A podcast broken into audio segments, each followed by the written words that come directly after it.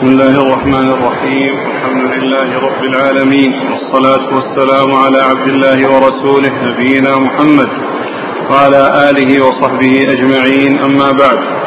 قال الإمام الحافظ أبو عيسى الترمذي رحمه الله تعالى قال في جامعه في كتاب تفسير القرآن في سورة في سورة المائدة قال حدثنا عبد الله بن عبد الرحمن قال أخبرنا يزيد بن هارون قال أخبرنا شريك عن علي بن بذيمة عن أبي عبيدة عن عبد الله بن مسعود رضي الله عنه أنه قال قال رسول الله صلى الله عليه وعلى آله وسلم لما وقعت بنو إسرائيل في المعاصي نهتهم علماؤهم فلم ينتهوا فجالسوهم في مجالسهم وواكلوهم وشاربوهم فضرب الله قلوب بعضهم ببعض ولعنهم على لسان داود وعيسى بن مريم ذلك بما عصوا وكانوا يعتدون.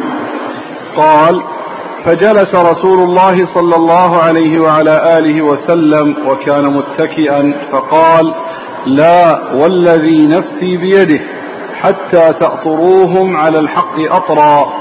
قال عبد الرحمن قال عبد الله بن عبد الرحمن قال يزيد وكان سفيان الثوري لا يقول فيه عن عبد الله. قال أبو عيسى هذا حديث حسن غريب. وقد روي هذا الحديث عن محمد بن مسلم بن أبي الوضاح عن علي بن بذيمة عن أبي عبيدة عن عبد الله رضي الله عنه عن النبي صلى الله عليه وعلى آله وسلم نحوه. وبعضهم يقول عن أبي عبيدة عن النبي صلى الله عليه وآله وسلم مرسل. بسم الله الرحمن الرحيم. الحمد لله رب العالمين. وصلى الله وسلم وبارك على عبده ورسوله نبينا محمد وعلى آله وأصحابه أجمعين. أما بعد فهذا الحديث آه، عن عبد الله بن مسعود رضي الله تعالى عنه يتعلق بما جاء في قول الله عز وجل لعن الذين كفروا بني إسرائيل على لسان داود وعيسى بن مريم. ذلك بما عصوا وكانوا يهتدون ف يقول عبد الله بن مسعود رضي الله عنه إن بني إسرائيل لما وقعوا في المعاصي يعني المعاصي مثل ما يتعلق بالزنا ما يتعلق بالاعتداء يعني في صيد الصيد يعني يوم السبت الذي قد منعوا فيه فنهتهم نهوهم في علماءهم عن عن عن المعاصي. ثم بعد ذلك صاروا يؤكلونهم ويجالسونهم ولا يكترثون بما حصل منهم وكأن ذلك لم يكن مؤثرا يعني عليهم. فضرب الله قلوبهم بعضهم ببعض ولعنهم على ألسنة أنبيائهم. كما جاء في القرآن على لسان داود وعيسى بن مريم. ثم إن النبي صلى الله عليه وسلم قال لا والذي نفسي بيده حتى تأطرهم على الحق أطرا. يعني تأطروا العصاة وتمنعوهم يعني آه يعني تمنعوا أمثالهم. يعني أمثال أولئك المتقدمين الذين جاء ذكرهم. أمثالهم منكم في من أهل المعاصي تمنعونهم من المعاصي. وتعطروهم على ذلك أي أنهم تمنعونهم من من مما هم فيه وتلزموهم بالحق والالتزام به وعدم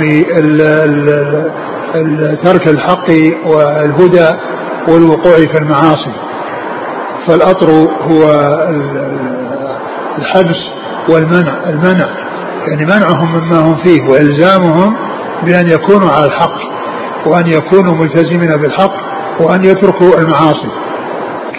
والحديث هو من رواية أبي عبيدة بن مسعود عن أبيه وقد جاء متصلا وجاء مرسلا عن أبي عبيدة عن النبي صلى الله عليه وسلم وجاء عن أبي عبيدة عن أبيه ولكنه منقطع لأن أبا عبيدة لم يسمع من أبيه. فتكون هذه عله قادحة في الإسناد. فالحديث لم يثبت عن رسول الله صلى الله عليه وسلم ولكن قد جاء في حديث حديث أبي سعيد الخدري رضي الله عنه في صحيح مسلم من رأى منكم منكرا فليغير بيده من لم يستطع فبلسانه من لم يستطع فبقلبه وذلك أضعف الإيمان. وهذا يدلنا على أن من له قدرة على منع المعاصي وعلى آه، المنع بالقوة وباليد فإن عليه ذلك كولاة الأمور الذين يستطيعون أن يغيروا باليد وكذلك ال ال الآباء فإنهم يقدرون على أن يمنعوا من تحت أيديهم من في بيوتهم فمن فتغيير المنكر جاء في هذه الشريعة مبينا في حديث عبد الله بن مسعود حديث أبي سعيد وهو أن من رأى منكم منكرا فليغيره بيده فإذا كان قادرا على ذلك كالولاة وك وكالمسؤولين عن البيوت الذين يقدرون على أن يغيروا ما يحصل في بيوتهم وكذلك أيضا من لم يستطع ينتقل إلى ما يليه وهو التغيير باللسان والتذكير والتخويف ومن لم يستطع لا هذا ولا هذا فإن عليه أن يغير بقلبه وذلك أن يتأثر وأن يحزن وأن يصيب قلبه التألم بسبب ما يراه ولأنه لا يرى لا يستطيع أن يغير لا بيده ولا بلسانه فلم يبق إلا أن يكون ذلك في قلبه. فهذا هو الذي آه، جاءت به السنة وثبت به السنة عن رسول الله صلى الله عليه وسلم والحديث كما ذكرت فيه أبو أبي عبيدة بن مسعود وهو لم يسمع من أبيه فإذا يكون منقطعا. نعم. قال حدثنا عبد الله بن عبد الرحمن. هو الدارمي وهو ثقة أخرج له. مسلم وأبو داود والترمذي. نعم. عن يزيد بن هارون. يزيد بن هارون الواسطي ثقة أخرج له أصحاب الكتب الستة. عن شريك. شريك بن عبد الله النخعي الكوفي القاضي وهو صدوق اختلط لما ولي القضاء. وحديث أخرجه البخاري تعليقا ومسلم وأصحاب السنن. عن علي بن بذيمة وهو ثقة أخرج أصحاب السنن. نعم. عن أبي عبيدة أبو عبيدة بن عبد الله بن مسعود هو ثقة أخرجه أصحاب الكتب الستة. عبد الله بن مسعود عبد الله بن مسعود الهذلي رضي الله عنه صاحب رسول الله صلى الله عليه وسلم وحديثه أخرجه أصحاب الكتب الستة. يقول لما وقعت بنو إسرائيل في المعاصي نهتهم علماؤهم فلم ينتهوا فجالسوهم في مجالسهم وواكلوهم وشاربوهم فضرب الله قلوب بعضهم ببعض.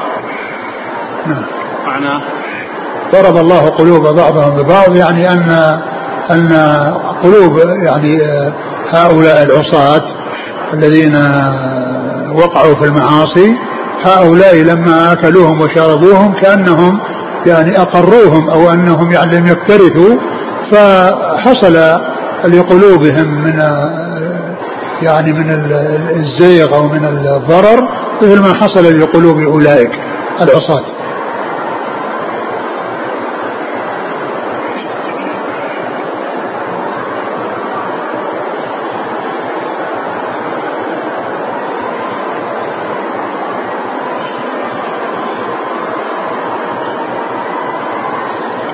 كلام القاري. شو؟ أي خلط قلوب بعضهم ببعض. يقال ضرب اللبن بعضه ببعض أي خلطه. ذكره الراغب. وقال ابن الملك الباء للسببية. أي سود الله قلب من لم يعص بشؤم من عصى. فصارت قلوب جميعهم قاسية بعيدة عن قبول الحق والخير. أو الرحمة بسبب المعاصي ومخالطة بعضهم بعضا. يعني هذا هو الأقرب الثاني.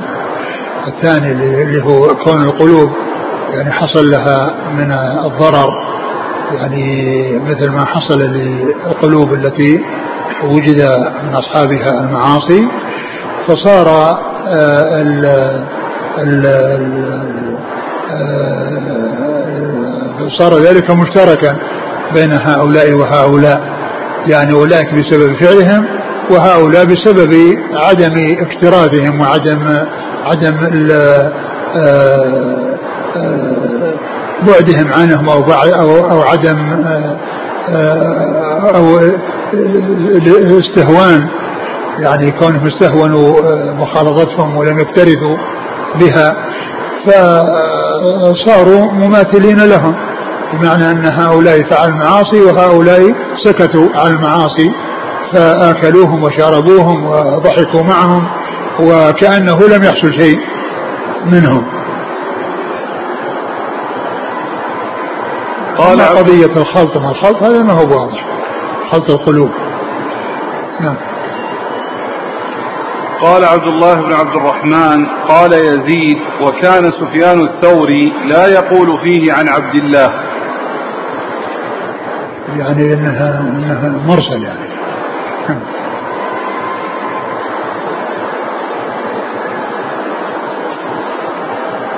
قال أبو عيسى هذا حديث حسن غريب وقد روي هذا الحديث عن محمد بن مسلم بن أبي الوضاح.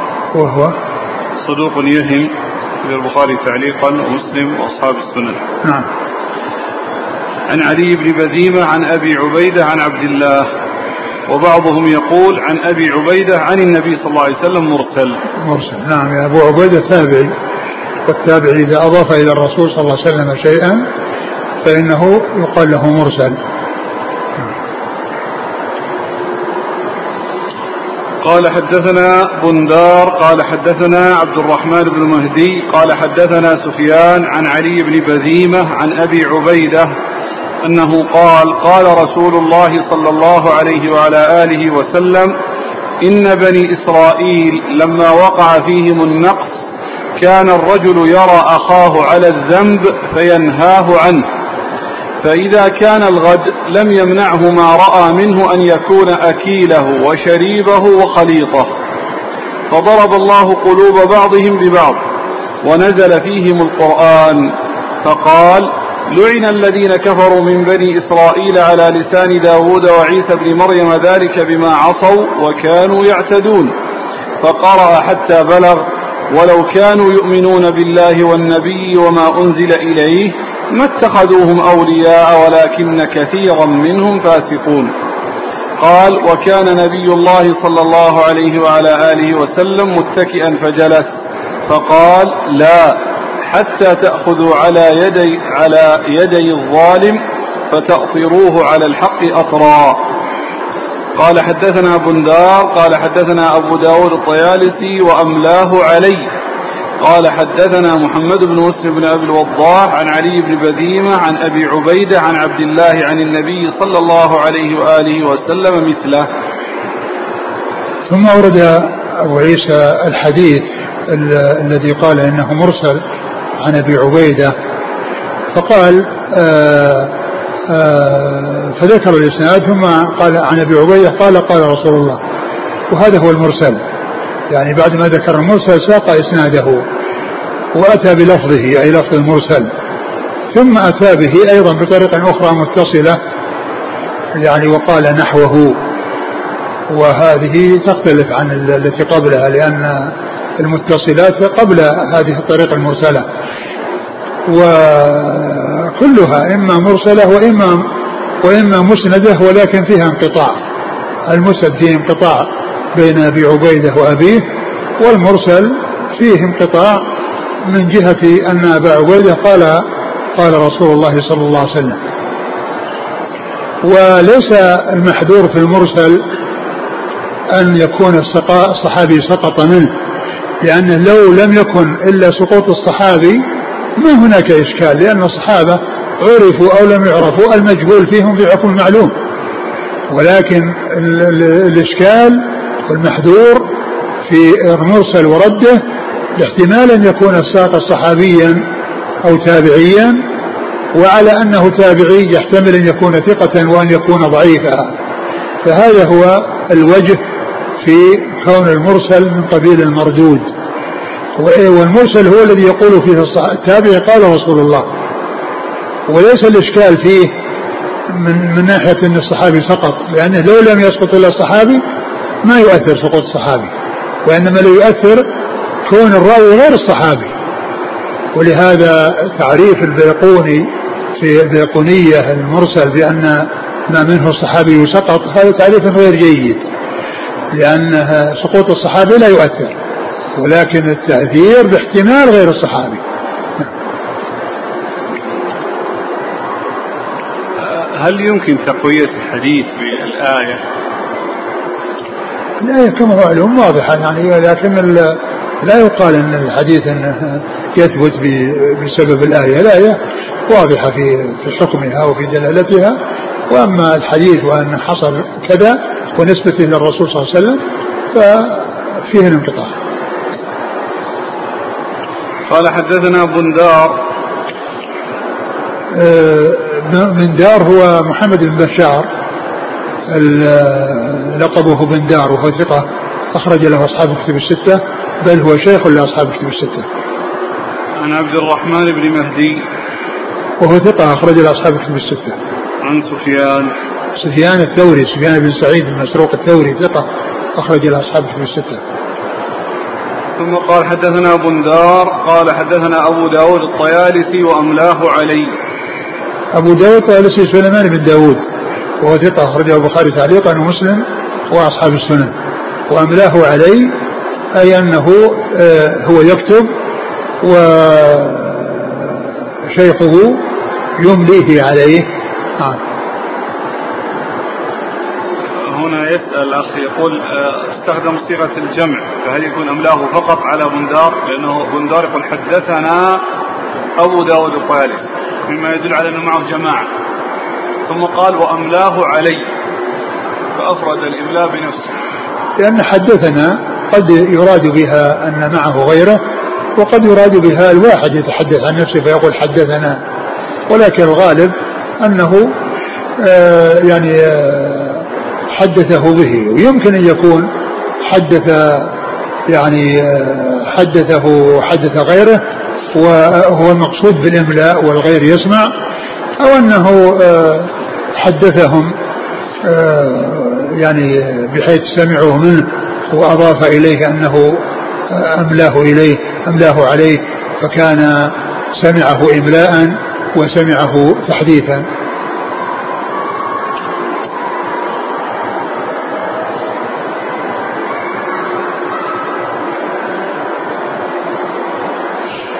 قال حدثنا عبد الله بن عبد الرحمن قال أخبرنا محمد بن يوسف قال أخبرنا إسرائيل قال حدثنا أبو إسحاق عن عمرو بن شرحبيل عن, عن عمرو بن شرحبيل أبي ميسرة عن عمر بن الخطاب رضي الله عنه أنه قال اللهم بين لنا في الخمر بيان شفاء فنزلت التي في البقرة يسألونك عن الخمر والميسر الآية.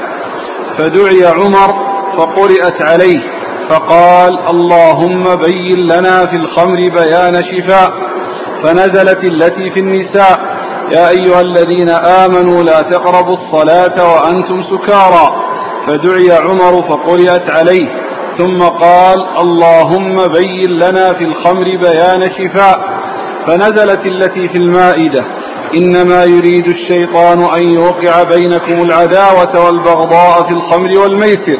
إلى قوله فهل أنتم منتهون فدعي عمر فقرئت عليه فقال انتهينا انتهينا. قال أبو عيسى وقد روي عن إسرائيل هذا الحديث مرسل. قال حدثنا محمد بن العلاء قال حدثنا وكيع عن إسرائيل عن أبي إسحاق عن أبي ميسرة عمرو بن شرحبيل أن عمر بن الخطاب رضي الله عنه قال اللهم بين لنا في الخمر بيان شفاء فذكر نحوه. وهذا أصح من حديث محمد بن يوسف. ثم ورد أبو عيسى حديث عمر بن الخطاب رضي الله عنه أنه كان يقول اللهم بين لنا الخمر بيان شفاء. يعني كانوا يتحرون تحريم الخمر يعني لما فيها من الأضرار ولما فيها من المفاسد. فنزل قول الله عز وجل في ما يتعلق بحكمها واستعمالها فنزلت آية البقرة التي فيها يسألونك عن الخمر والميسر يسألون يسألونك عن الخمر والميسر قل فيهما إثم كبير ومنافع للناس وإثمهما أكبر من نفعهما. فأخبر أن فيهما إثم وفيهما فيهما منافع ولكن الإثم الإثم أعظم من المنفعة. وهذا فيه إشارة إلى تركها. لأن ما دام أن الضرر أكثر من النفع فإذا الذي ينبغي هو الترك. وكانت هذه هي ال ال ال الأمر الأول فيما يتعلق بتحريمها أنه أخبر بأن فيها مصالح ومفاسد والمفاسد أعظم من المصالح وهذا يقتضي أن تترك. فلم يكن هذا كافيا في تركها لأن هذا ما فيه بيان أنها تترك ولكن فيه الإشارة إلى أنها تترك. ما دام المصلحة أرجح من المفسدة المفسدة أرجح من المصلحة أعظم من المفسدة من المصلحة. ثم قال اللهم بين لنا بيانا شفاء يعني بيانا شافيا نكون ننتهي إليه ونترك الخمر. فنزلت الآية التي في النساء يا أيها الذين لا تقربوا الصلاة وأنتم سكارى حتى تعلموا ما تقولون. وهذا فيه النهي عن استعمالها في وقت من الأوقات. لأن الأول ما فيه ما فيه النهي عن استعمالها في وقت. وإنما بيان فيها مصالح ومفاسد والمفاسد أعظم ويقتضي ذلك أن الإنسان يتركها. الخطوة الثانية والمرحلة الثانية أنه حصل النهي عنها مؤقتا في بعض الأوقات وهي أنه إذا كان قريب وقت الصلاة لا يستعملونها فيتركونها في في جزء من الوقت وهو عند قرب وقت الصلاة حتى لا يأتي وقت الصلاة وهم سكارى. فقال اللهم بين لنا في الخمر بيانا شافع ثم نزلت الآية التي في المائدة يا أيها الذين آمنوا إنما الخمر والميسر والأنصاب والأجزام رجس من عمل الشيطان فاجتنبوه لعلكم تفلحون. إنما يريد الشيطان أن يوقع بينكم العداوة والبغضاء في الخمر والميسر فيصدكم عن ذكر الله وعن الصلاة فهل أنتم منتهون. فهل أنتم منتهون يعني انتهوا؟ لأن معناه انتهوا. فهل أنتم مسلمون يعني أسلموا؟ لأن هذه هذه الصيغة معناها يعني الأمر بمعنى افعلوا كذا. ولهذا قال عمر انتهينا انتهينا. انتهينا انتهينا يعني أن حصل البيان الذي به حرمت الخمر فعند ذلك تخلصوا مما كان بأيديهم فلم يبقوه ولم يبيعوه وإنما سكبوه وأتلفوه فهذه الآية الكريمة في سورة المائدة هي الفاصلة التي حصل بها المنع من الخمر وكون الصحابة تركوا شرب الخمر ولم يعودوا إليها بعد ذلك. وقد ذكر الشارح أن الآية تدل على التحريم والمنع من سبعة وجوه. الأول وصفها بأنها رجس والثانية أنها من عمل الشيطان والثالث قال اجتنبوه. الرابع قال لعلكم تفلحون لأن تعليق تعلق الفلاح بتركه يعني لا يفعل. ثم آه، آه، آه، كونها مما مما يريده الشيطان إن فيها إيقاع العداوة والبغضاء يريد الشيطان أن يوقع بينكم العداوة والبغضاء. ثم فيها الصد عن عن الله وعن ذكر الله. ثم بعد ذلك فقول هل أنتم منتهون؟ هذه سبعة أمور كلها تدل على ترك الخمر وعلى تحريمها وأن الناس لا لا يجوز لهم أن يقدموا عليها وأن آه، آه، يقدموا على شربها. فهذه من جملة المفاسد التي اشتملت عليها والأضرار التي اشتملت عليها وكون التحريم أخذ من وجوه متعددة من هذه الوجوه السبعة.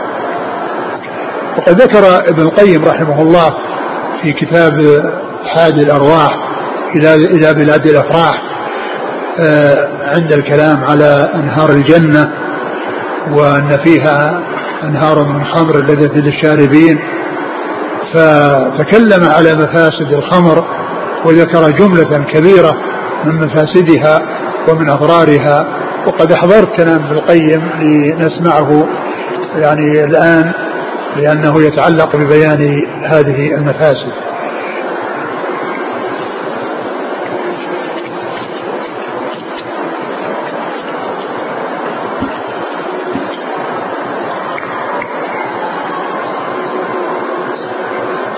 أول الصفحة؟ نعم باب أنهار الجنة. هنا مصور. إيه. يعني ما هو من أول الباب؟ صفحة 113 فإن أنهار الجنة وإن جرت. هذه أول لا الكلام على في أنهار الجنة. قبل. لا ما في إلا وقتين 113 114 ها؟ لا في أول. كان في أنهار الجنة. ما في باب؟ فصل. ها. وأنهار الجنة تتفجر من أعلاها. أيوه. هذه الصفحة الثانية. الصفحة الثانية؟ إيه. وبعدين إيش بعدها؟ في فصل قبل هذا لا.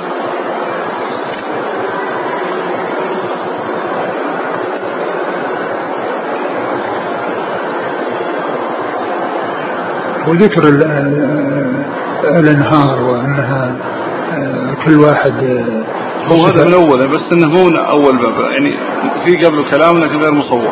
ولكن هذا لا الذي نقول نفس الكلام اللي يتعلق ب عن أنهار الجنة. أيوه أنهار الجنة. هو يقول في أول الصفحة فإن أنهار الجنة وإن جرت في غير إخدود مم. فهي تحت القصور والمنازل والغرف وتحت الأشجار. وهو سبحانه لم يقل من تحت أرضها. وقد أخبر سبحانه عن جريان الأنهار تحت الناس في الدنيا فقال ألم يروا كما أهلكنا من قبلهم من قرن مكناهم في الأرض ما لم نمكن لكم؟ وأرسلنا السماء عليهم مدرارا وجعلنا الأنهار تجري من تحتهم فهذا على ما هو المعهود المتعارف وكذلك ما حكاه من قول فرعون وهذه الأنهار لا بعد هذا وقبل هذا بس الكلام على على بيان فاسد الخمر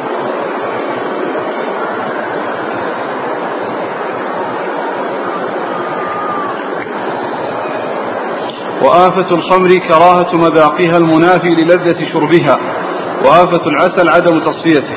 وهذا من آيات الرب تعالى أن تجري أنهار من أجناس لم تجري العادة في الدنيا بإجرائها ويجريها في غير إخدود وينفي عنها الآفات التي تمنع كمال اللذة بها كما ينفي كما ينفى عن خمر الجنة جميع آفات خمر الدنيا من الصداع والغول واللغو والإنزاف. وعدم اللذة فهذه خمس آفات من آفات خمر الدنيا. تغتال العقل ويكثر اللغو على شربها بل لا يطيب لشاربها ذلك إلا باللغو. وتنزف في نفسها وتنزف المال وتصد- وتصدع, وتصدع الرأس. وهي كريهة المذاق وهي رجس من عمل الشيطان. توقع العداوة والبغضاء بين الناس وتصد عن ذكر الله وعن الصلاة وتدعو إلى الزنا. وربما دعت إلى الوقوع على البنت والأخت وذوات المحارم وتذهب الغيرة وتورث الخزي والندامة والفضيحة وتلحق شارب وتلحق شاربها بأنقص نوع الإنسان وهم المجانين. وتسلبه أحسن الأسماء والسمات. وتك- تلحقه بالمجانين. يعني الإنسان الله تعالى أعطاه عقل ثم بعد ذلك يعمل إلى أن يسلب نفسه هذا العقل فيلتحق بالمجانين. الذين يعني لا يعجبه وضعهم ولا يعجبه شأنهم ولكنه يسعى برغبته بأن يلحق بهم. ولهذا يقول ابن الوردي في قصيدته اللامية المشهورة كيف يسعى في جنون من عقل؟ كيف يعقل أن الإنسان الله تعالى أعطاه عقل ثم يسعى إلى أن يكون من جملة المجانين؟ يسعى إلى أن يكون من جملة المجانين. هذا كيف يصير؟ هذا شيء غريب. أن الإنسان يعطيه الله عقل يميز به بين الخير والشر والنافع والضار ثم يعمل ويقصد ويقدم إلى أن يكون من جملة المجانين. كيف يسعى في جنون من عقل يعني ما كيف يسعى العاقل إلى أن يكون من جملة المجانين؟ وأذكر من من جملة الأشياء التي سمعتها من شيخنا الشيخ الأمين الشنقيطي رحمة الله عليه في بيان فظاعة فظاعة آه، تصرف آه، آه، السكران الذي أقدم على إضاعة عقله. يعني قال رحمة الله عليه يعني مما سمعته منه يقول أن سكرانا كان يبول ويأخذ بوله ويغسل وجهه به. يعني يغسل وجهه ويرش على وجهه ويقول الحمد لله الذي أنزل من السماء ماء طهورا. يعني هكذا يفعل الجنون في نعم.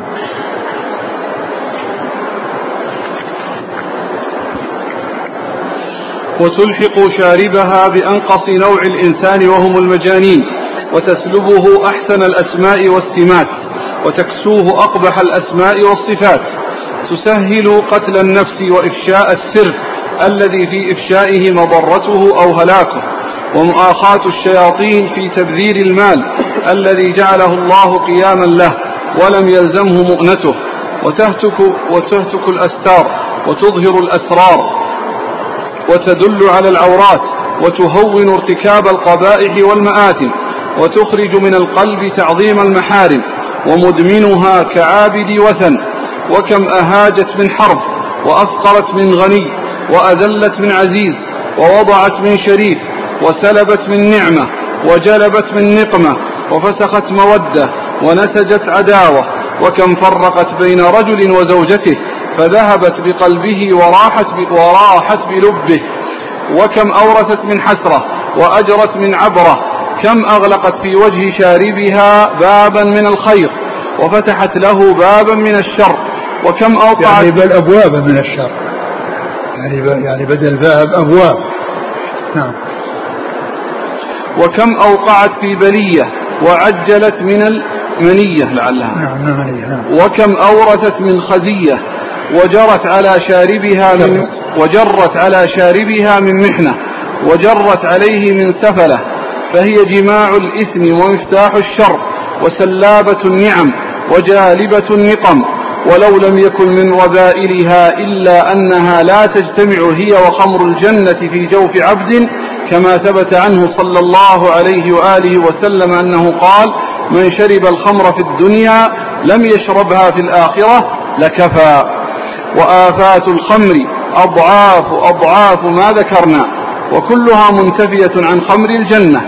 فإن قيل فقد وصف سبحانه الأنهار بأنها جارية. رجع إلى وصف نهر الجنة. نعم. فإن قيل فقد وصف سبحانه الأنهار بأنها جارية ومعلوم أن الماء الجاري لا يأسن فما فائدة قوله غير غير غير آس قيل الماء الجاري وإن كان لا يأسن فإنه إذا أخذ أخذ. منه شيء وطال مكثه أسن وماء الجنة لا يعرض له ذلك ولو طال مكثه ما طال. وتأمل اجتماع هذه الأنهار الأربعة. الحاصل الحاصل أن هذا الكلام ابن القيم رحمه الله فيه توضيح لجملة كبيرة من مفاسد الخمر وقال أن ما تركه أكثر مما ذكره. وهذا كله يعني يبين أن العاقل آه، الناصح لنفسه الحريص على سلامتها آه، يحمد الله عز وجل إذا كان قد سلمه الله منها ومن كان وقع في ذلك فيتنبه لنفسه ويحذر آه، الوقوع في ذلك في المستقبل. كيف كيف يعقل أن إنسان آه، آه، يقدم على استعمال هذه هذه الخمر التي هي مشتملة على هذه الآفات الكثيرة الخطيرة؟ لا شك أن الناصح لنفسه آه، يبتعد عن ذلك ويفر من ذلك ولا يقدم على استعمال ذلك نعم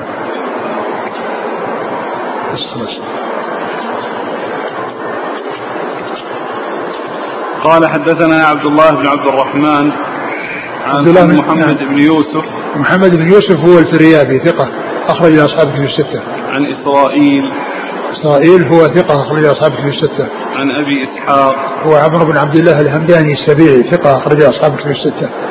عن عمرو بن شرحبيل وهو ثقة أخرج أصحاب الكتب نعم. إلا ابن ماجه نعم. عن عمر بن الخطاب عمر بن الخطاب رضي الله عنه أمير المؤمنين وثاني الخلفاء الراشدين الهادي المهديين صاحب المناقب الجمة والفضائل الكثيرة رضي الله عنه وأرضاه وحديثه عند أصحاب الكتب الستة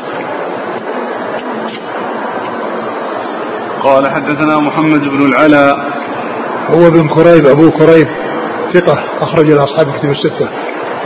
عن وكيع. وكيع بن الجراح الرؤاسي الكوفي ثقة أخرج إلى أصحاب الكتب الستة.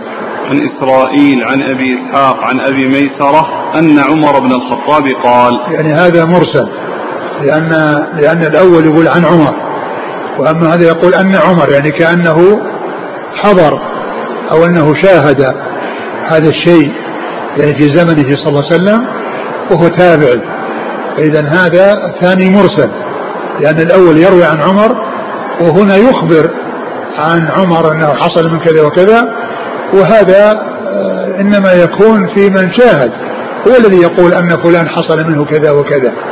نعم. يعني في فرق بين العنعنة والأنأنة؟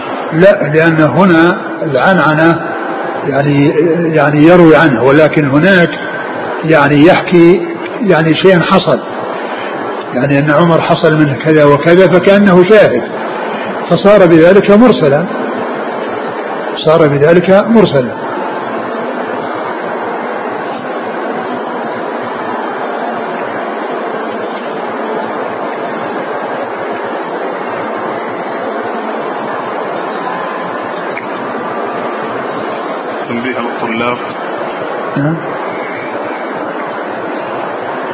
المطلوب من الإخوان الذين يأخذون الزكوات والمساعدات أن كل واحد منهم يكتب الآن ورقة يكتب فيها اسمه وبلده ويوقع عليها ويكتب التاريخ تاريخ اليوم ويجعلها يعني يرسلها يعني يعطيها لمن أمامه حتى تصل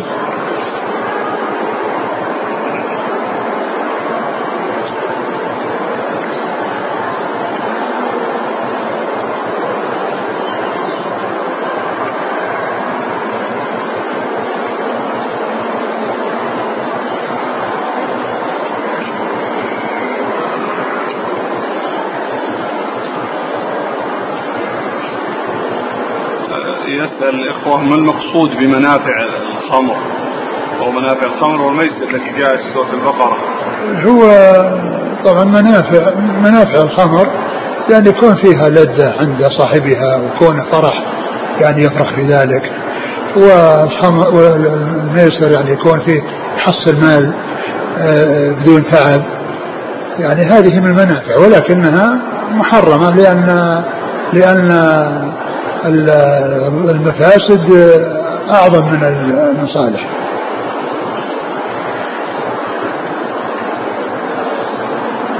يقول هل في زمننا هذا يصح أن نقول لمن يشرب الخمر فيها مفاسد؟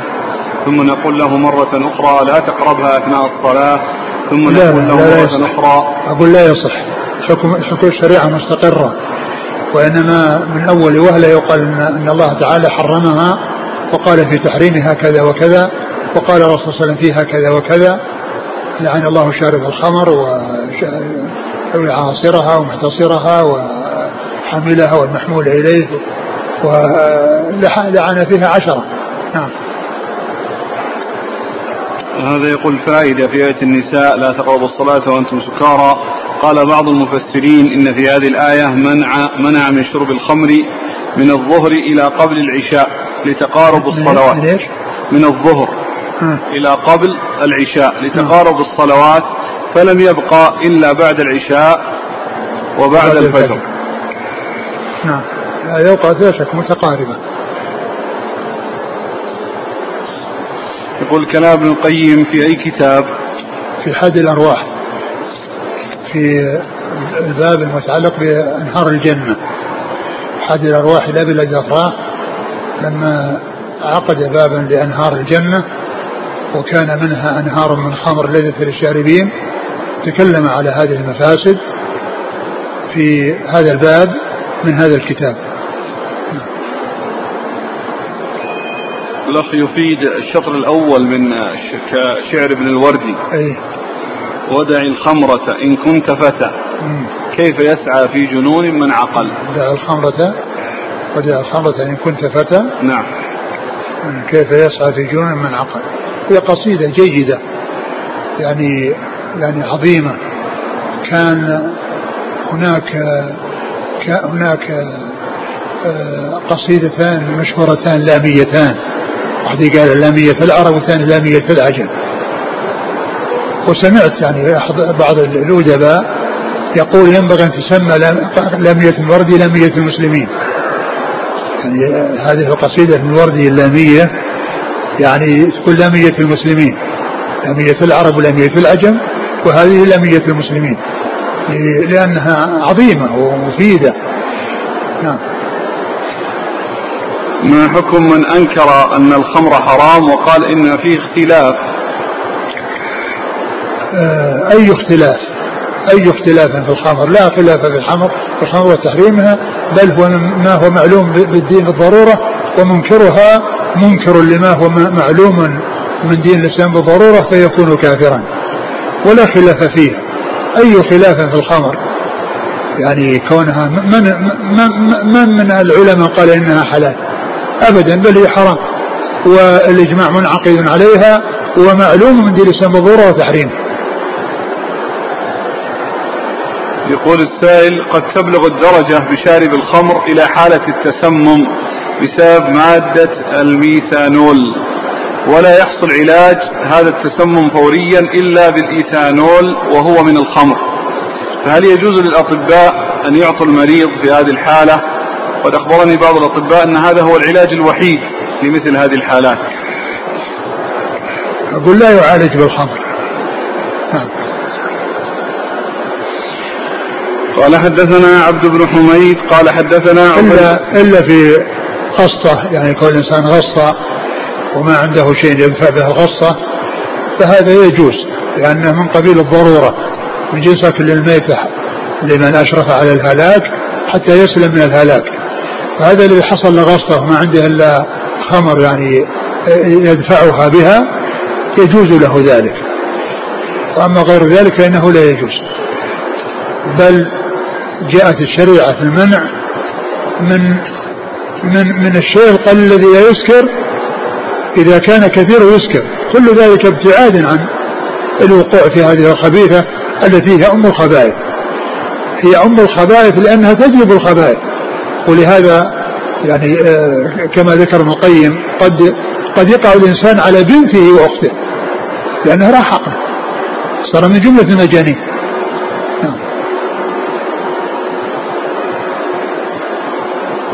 قال حدثنا عبد بن حميد قال حدثنا عبيد الله بن موسى عن إسرائيل عن أبي إسحاق عن البراء رضي الله عنه أنه قال مات رجال من أصحاب النبي صلى الله عليه وسلم قبل أن تحرم الخمر. فلما حرمت الخمر قال رجال كيف بأصحابنا وقد ماتوا يشربون الخمر؟ فنزلت ليس على الذين آمنوا وعملوا الصالحات جناح فيما طعموا إذا ما اتقوا وآمنوا وعملوا الصالحات. قال أبو عيسى هذا حديث حسن صحيح وقد رواه شعبة عن أبي إسحاق عن البراء.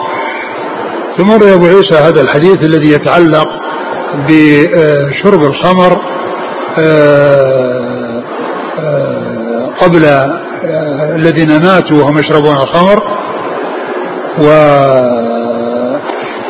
سأل الصحابة عنهم فنزلت الآية أنه ليس عليهم جناح لأنها ما ما ما فعلوا أمرا محرما عليهم لأن التحريم نزل بعدهم لأن التحريم إنما نزل بعدهم وهم ما فعلوا أمرا محرما عليهم وإنما فعلوا شيئا لم يكن محرما والتحريم جاء بعدهم فإذا ليس عليهم جناح ما دام أنهم هم مؤمنون متقون في في وقتهم وملتزمون بما جاءت به الشريعة يمتثلون ما أمر به وينتهون عما نهي عنه وهم لم ينهوا عن الخمر حتى يجتنبوها ويؤاخذوا عليها. فنزلت الآية مبينة أن من سألوا عنهم أن ذلك الذي ماتوا عليه من شربها لا يضرهم لأنهم مات لأنهم ماتوا في وقت لم يكن حراما.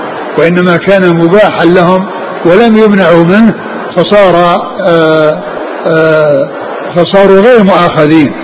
غير مؤاخذين على ما قد حصل منهم.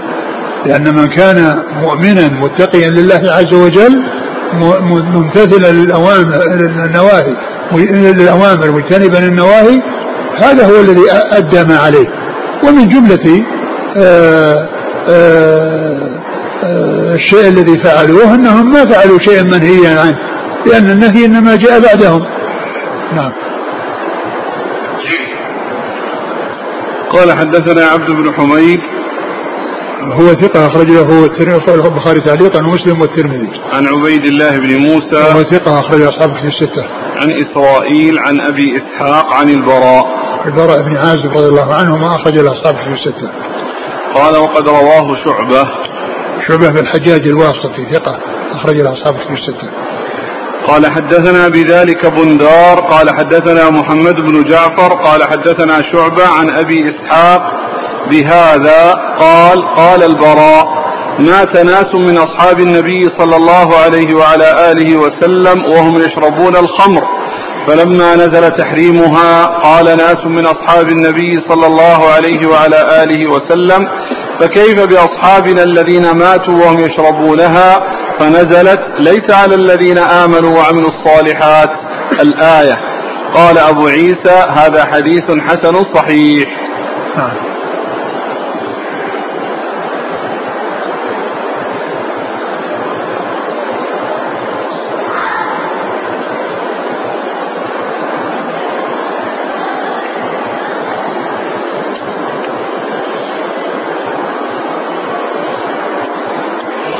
قال حدثنا عبد بن حميد قال حدثنا عبد العزيز بن أبي رزمة عن إسرائيل عن سماك عن عكرمة عن ابن عباس رضي الله عنهما أنه قال قالوا يا رسول الله أرأيت الذين ماتوا وهم يشربون الخمر؟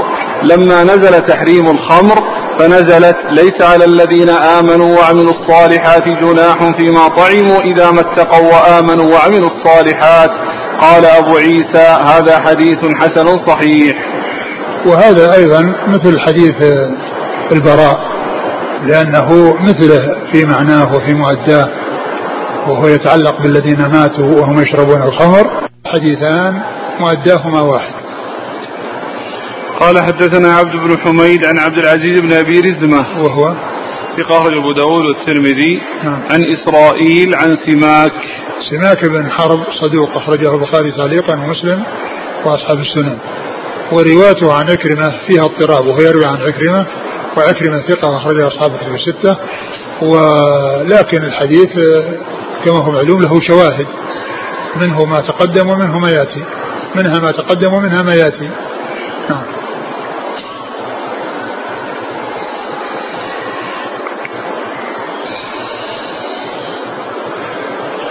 قال حدثنا سفيان بن وكيع قال حدثنا خالد بن مخلد عن علي بن مسهر عن الأعمش عن إبراهيم عن علقمة عن عبد الله رضي الله عنه أنه قال لما نزلت ليس على الذين آمنوا وعملوا الصالحات جناح فيما طعموا إذا ما اتقوا وآمنوا وعملوا الصالحات. قال لي رسول الله صلى الله عليه وعلى آله وسلم أنت منهم.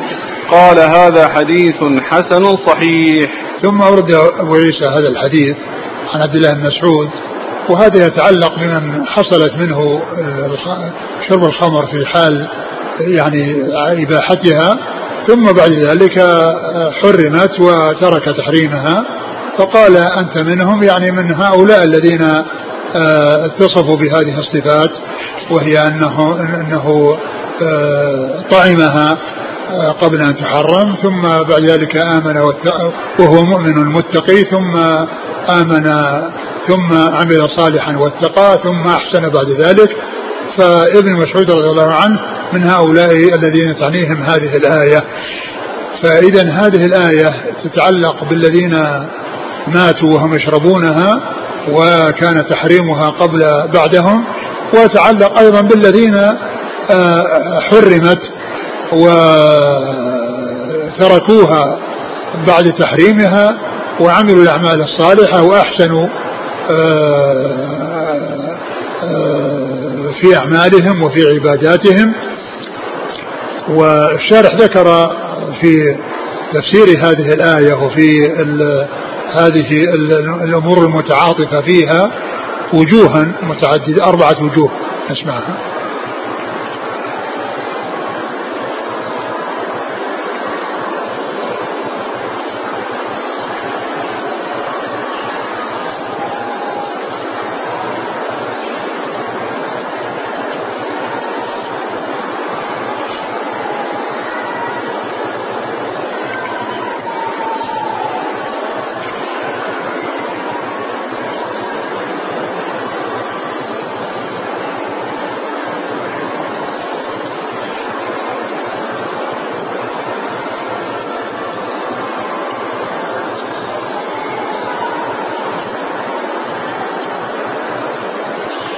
يقول إذا ما اتقوا أي إذا ما اتقوا الشرك.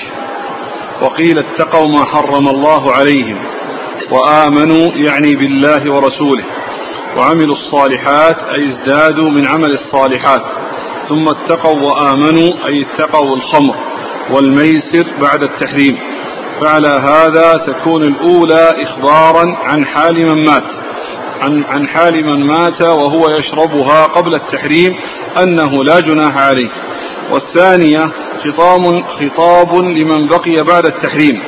أمروا باتقائها والإيمان بتحريمها.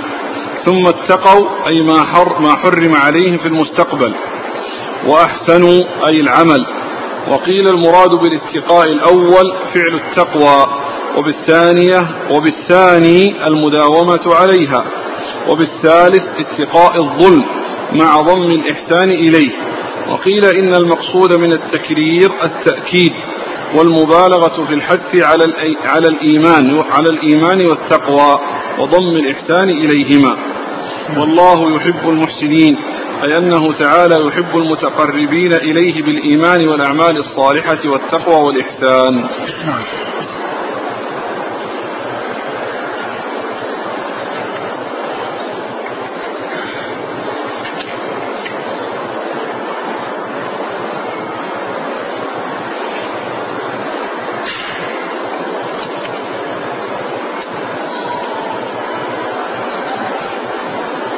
قال حدثنا سفيان بن وكيع.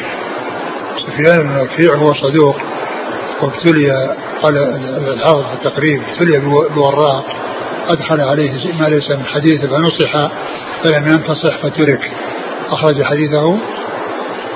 الترمذي وابن ماجه. نعم. عن خالد بن مخلد. خالد بن مخلد القطواني وهو؟ صدوق وله أصحاب الكتب إلا أبو داود ففي مسند مالك. نعم. عن عن علي بن مسهر. وهو ثقة أخرج أصحاب الكتب الستة عن الأعمش. سليمان بن مهران الكاهلي ثقة أخرج أصحاب الكتب الستة عن إبراهيم. إبراهيم بن يزيد بن قيس النخعي وهو ثقة أخرج أصحاب الكتب الستة عن علقمة. وهو ثقة أخرج أصحاب الكتب الستة عن عبد الله. عبد الله بن مسعود رضي الله عنه. نعم. يقول هل صح أن بعض الصحابة فسر الآية أن من آمن وعمل الصالحات فليس عليه جناح أن يشرب الخمر؟ نعم حصل بعض الصحابة هذا ولكن بعد ذلك أنكر عليه ويعني آه، رجع إلى ما حصل بعض الصحابة هذا نعم.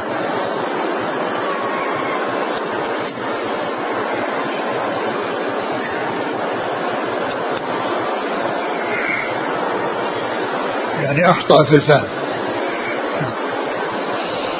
قال حدثنا عمرو بن علي أبو حفص الفلاس قال حدثنا أبو عاصم قال حدثنا عثمان بن سعد قال حدثنا عكرمة عن ابن عباس رضي الله عنهما أن رجلا أتى النبي صلى الله عليه وعلى آله وسلم فقال يا رسول الله إني إذا أصبت اللحم انتشرت للنساء وأخذتني شهوتي.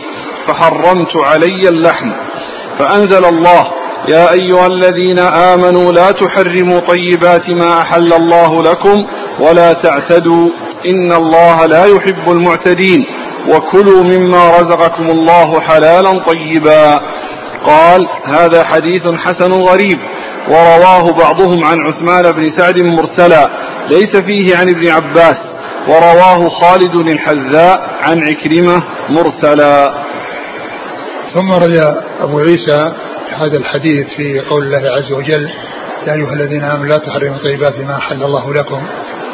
وذلك أن رجلا جاء إلى النبي صلى الله عليه وسلم قال إني كنت إذا آه، أكلت اللحم انتشوت للنساء يعني حصل عنده شهوة ورغبة في النساء فحرم اللحم على نفسه حتى لا يحصل له هذا الدافع أو هذا هذه الشهوة القوية التي بسبب الأكل واستعمال اللحم.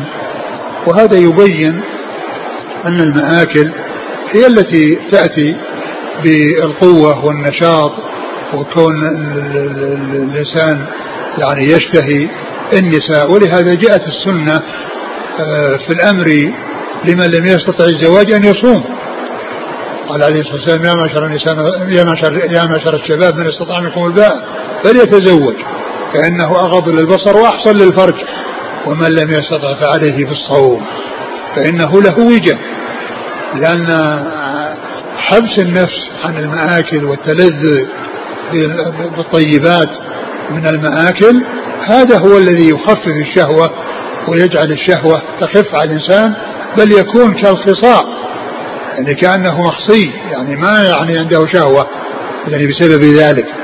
ولهذا فإن السنة جاءت بأن من لم يستطع أن من استطاع الزواج يقدم عليه ولا يتأخر عنه إذا استطاع إلى ذلك سبيلا ومن لم يستطع فإنه يفعل هذا العلاج الذي أرشد إليه الرسول صلى الله عليه وسلم وهو الإكثار من الصوم لأن ذلك يضعف شهوته. ولا يجعله يتطلع أو يفكر يعني في هذا الأمر الذي لا يستطيعه. فالحديث الذي ورد دل على أن حصول الشهوة والرغبة في النساء تحصل عن طريق المآكل والمشارب والتنعم في الطيبات. فنزلت الآية أن الإنسان لا يحرم على نفسه لكن إذا كان يستطيع يأكل ما شاء من الطيبات وإذا كان عنده آه، آه، آه، زوجة وملك يمين يقضي حاجته وإذا لم يكن قادرا على الزواج أو على ملك اليمين فإنه يفعل الفعل الذي يحول بينه وبين ذلك وهو الصوم الذي أرشد إليه الرسول الكريم صلوات الله وسلامه وبركاته عليه. وكان من حق هذه الآية أن تأتي قبل الآيات التي في الخمر لأن لأن الترمذي رحمه الله كان يأتي بالآيات على حسب ترتيب القرآن على ترتيب الآيات. ولكن هذه الآية هي قبل آية الخمر ولهذا نسخة الشارح هي على الجادة لأنه ذكرت هذه الآية قبل ذكر هذا الحديث قبل الحديث المتعلقة بالخمر فيكون على ترتيب على ترتيب الآيات. وأما في النسخ الأخرى التي غير نسخة الشارح فإن ذكرت بعد آيات الخمر على خلاف ترتيب الآيات.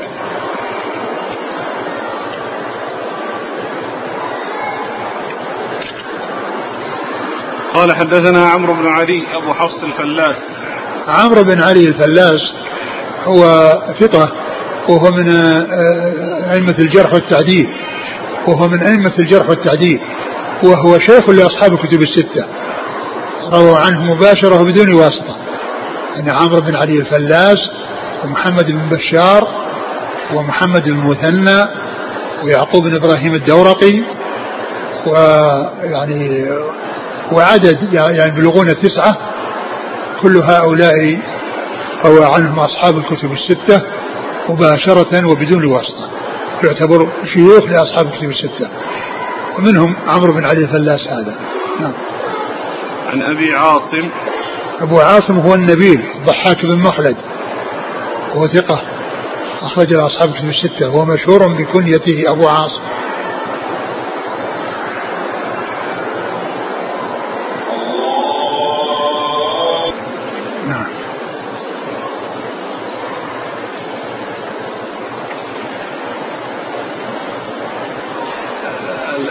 الحكم أو ماذا ينبني على من حرم على نفسه شيئا. أن الآية ما بينت مثل في سورة التحريم لما حرم النبي نعم يعني عليه أنه أنه يكفر عن يعني, يعني هذا مثل اليمين فيكفر عن يمينه ويفعل الشيء الذي منع نفسه منه. قال حدثنا عمرو بن علي الفلاس عن أبي عاصم عن عثمان بن سعد. هو؟ ضعيف وأبو داود الترمذي عن عكرمة عن ابن عباس. نعم. قال ورواه بعضهم عن عثمان بن سعد مرسلا ليس فيه عن ابن عباس. ورواه خالد الحذاء عن عكرمة مرسلا. خالد هو خالد مهران الحدة وهو ثقة أخرجه أصحابه في ستة يكفي نعم انتهى إيه. بعده إيش بعده؟ ولله على الناس حج البيت. نعم. أقرأ. قال حدثنا أبو سعيد الأشج قال حدثنا منصور بن وردان عن علي بن عبد الأعلى عن أبيه عن أبي البختري عن علي رضي الله عنه أنه قال لما نزلت ولله على الناس حج البيت من استطاع إليه سبيلا. قالوا يا رسول الله في كل عام فسكت. قالوا يا رسول الله في كل عام؟ قال لا. ولو قلت نعم لوجبت. فأنزل الله يا أيها الذين آمنوا لا تسألوا عن أشياء إن تبد لكم تسؤكم. قال أبو عيسى هذا حديث حسن غريب من حديث علي. وفي الباب عن أبي هريرة وابن عباس رضي الله عنهم. ثم ورد أبو عيسى هذا الحديث يتعلق بقول الله عز وجل آه إيش لما نزلت ولله ولله على الناس حج البيت ثم بعدها يا نعم يعني عند قوله لا لا تسألوا عن أشياء تبدى لكم. هي جاءت هنا من أجل لا تسألوا عن أشياء تبدى لكم تسؤكم في سورة المائدة وهي بعد آيات الخمر. آآ آه، آآ آه، آآ لما نزلت هذه الآية والله على الناس حج البيت قال يعني آه، رجل للنبي صلى الله عليه وسلم أفي كل عام؟ فقال عليه السلام لو قلت نعم لوجبت ولما استطعتم. فنزلت لا تحرموا طيب لا تسألوا عن يا أيها الذين لا تسألوا عن شيء تبدو لكم تسوكم والحديث آه، جاء من طرق أخرى لكنه ليس متعلقا بذكر الآية ولكن فيهم أن النبي صلى الله عليه وسلم خطب الناس وقال إن الله كتب عليكم الحج. يا أيها الناس الله كتب عليكم الحج. فحجوا فقام الأقرع بن حابس وقال يا رسول الله في كل عام. فغضب رسول الله صلى الله عليه وسلم. فكرر السؤال عليه فقال لو قلت نعم لوجبت ولو وجدت صلاتهم ذروني ما تركتكم فإنما أهلك أهلك من كان قبلكم كثرة مسائلهم واختلافهم على أنبيائهم والحديث صحيح بهذا ولكن بهذا اللفظ الذي ذكره المصنف في إسناده ضعف.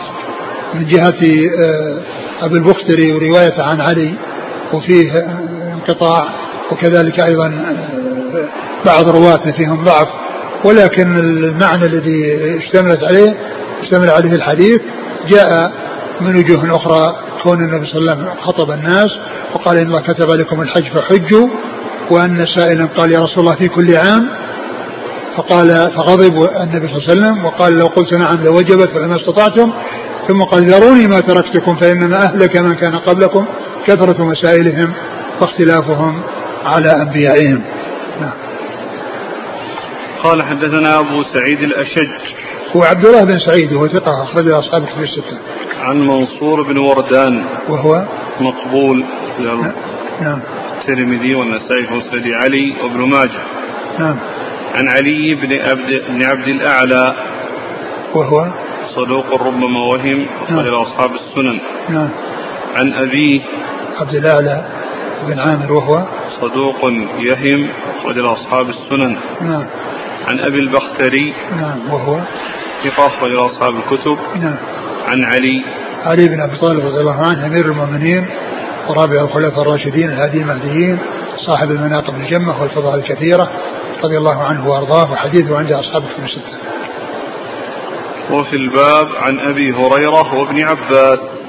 وهما ممن أكثر الرواية عن رسول الله صلوات الله وسلامه وبركاته عليه. انتهى. نعم. والله تعالى أعلم وصلى الله وسلم وبارك على نبينا ورسوله نبينا محمد وعلى آله وأصحابه أجمعين. جزاكم الله خيرا وبارك الله فيكم ووفقكم للحق ونفعنا الله بما سمعنا غفر الله لنا ولكم وللمسلمين أجمعين. آمين. يقول السائل نلاحظ أن الترمذي بل وغيرهم يطلقون لفظ مرسل في على المنقطع عموما. ألا يقوي هذا قول من يقول بأن المرسل بمعنى المنقطع كما هو قول أئمة الأصول؟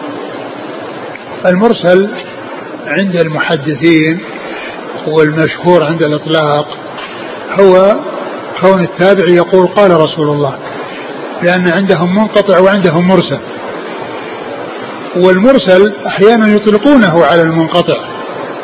يطلقونه على المنقطع الذي ذكر فيه الصحابي وأضافه الصحابي إلى رسول الله صلى الله عليه وسلم ولكن فيه انقطاع. ولكن فيه انقطاع. ولكن التعريف المشهور عند المحدثين أن هذا قسم وهذا قسم. المنقطع يعني ما كان فيه السقوط في أثنائه والسقوط واحد أو أكثر من واحد ولكن متفرقين. وإذا كان السقوط من أول السند وكان متصل يسمونه معلق. وإذا كان اثنين فأكثر وكان متصل يسموه معضل. وهي كلها تدخل تحت الانقطاع. الانقطاع يعني معنى واسع اللي هو عدم الاتصال. فالمعلق منقطع والمعضل منقطع والمرسل منقطع والمنقطع الذي هو آه، سقوط واحد أو سقوط اثنين فأكثر مع عدم التوالي كل هذا يقال له منقطع لأن الانقطاع يعني معناه واسع عدم الاتصال لكن الإرسال الذي آه، آه، عندهم أو الاشتهار عندهم هو يقول التابعي قال رسول الله صلى الله عليه وسلم كذا. ويطلقون على المرسل إنه منقطع ولهذا قال يرسل يعني عندما ياتون يذكرون عن شخص يعني ليس بمدلس وإنما يعني يروي عن من لم يلقه ما لم يعني آه، آه، يضيف الحديث على من لم يلقه يقول له يقول له يرسل. فلان يرسل ويدلس. والإرسال غير التدليس غير التدليس حديث الأمس والله يعصمك من الناس هل هذا يعارض اتخاذ الأسباب أو أن هذا من باب كمال التوحيد. وثبت أن النبي صلى الله عليه وسلم كان يتخذ الأسباب في عدة معارك وكان يلبس الدرع نعم. الرسول صلى الله عليه وسلم يتخذ الأسباب وأرشد وقد جاءت السنة عنه في قوله صلى الله عليه وسلم احرص على ما ينفعك واستعن بالله. المؤمن القوي خير وأحب إلى الله من الضعيف وفي كل خير احرص على ما ينفعك واستعن بالله. فأرشد إلى فعل الأسباب والتعويل على مسبب الأسباب وهو الله سبحانه وتعالى. لأن الاسباب اذا لم يجعلها الله نافعه ما نفعت وإذا الأساس والأهم هو حصول العون من الله عز وجل وحصول التوفيق من الله عز وجل وإلا فإن الأسباب يمكن الإنسان يفعل الأسباب وإذا لم يجعلها الله نافعة ما نفعت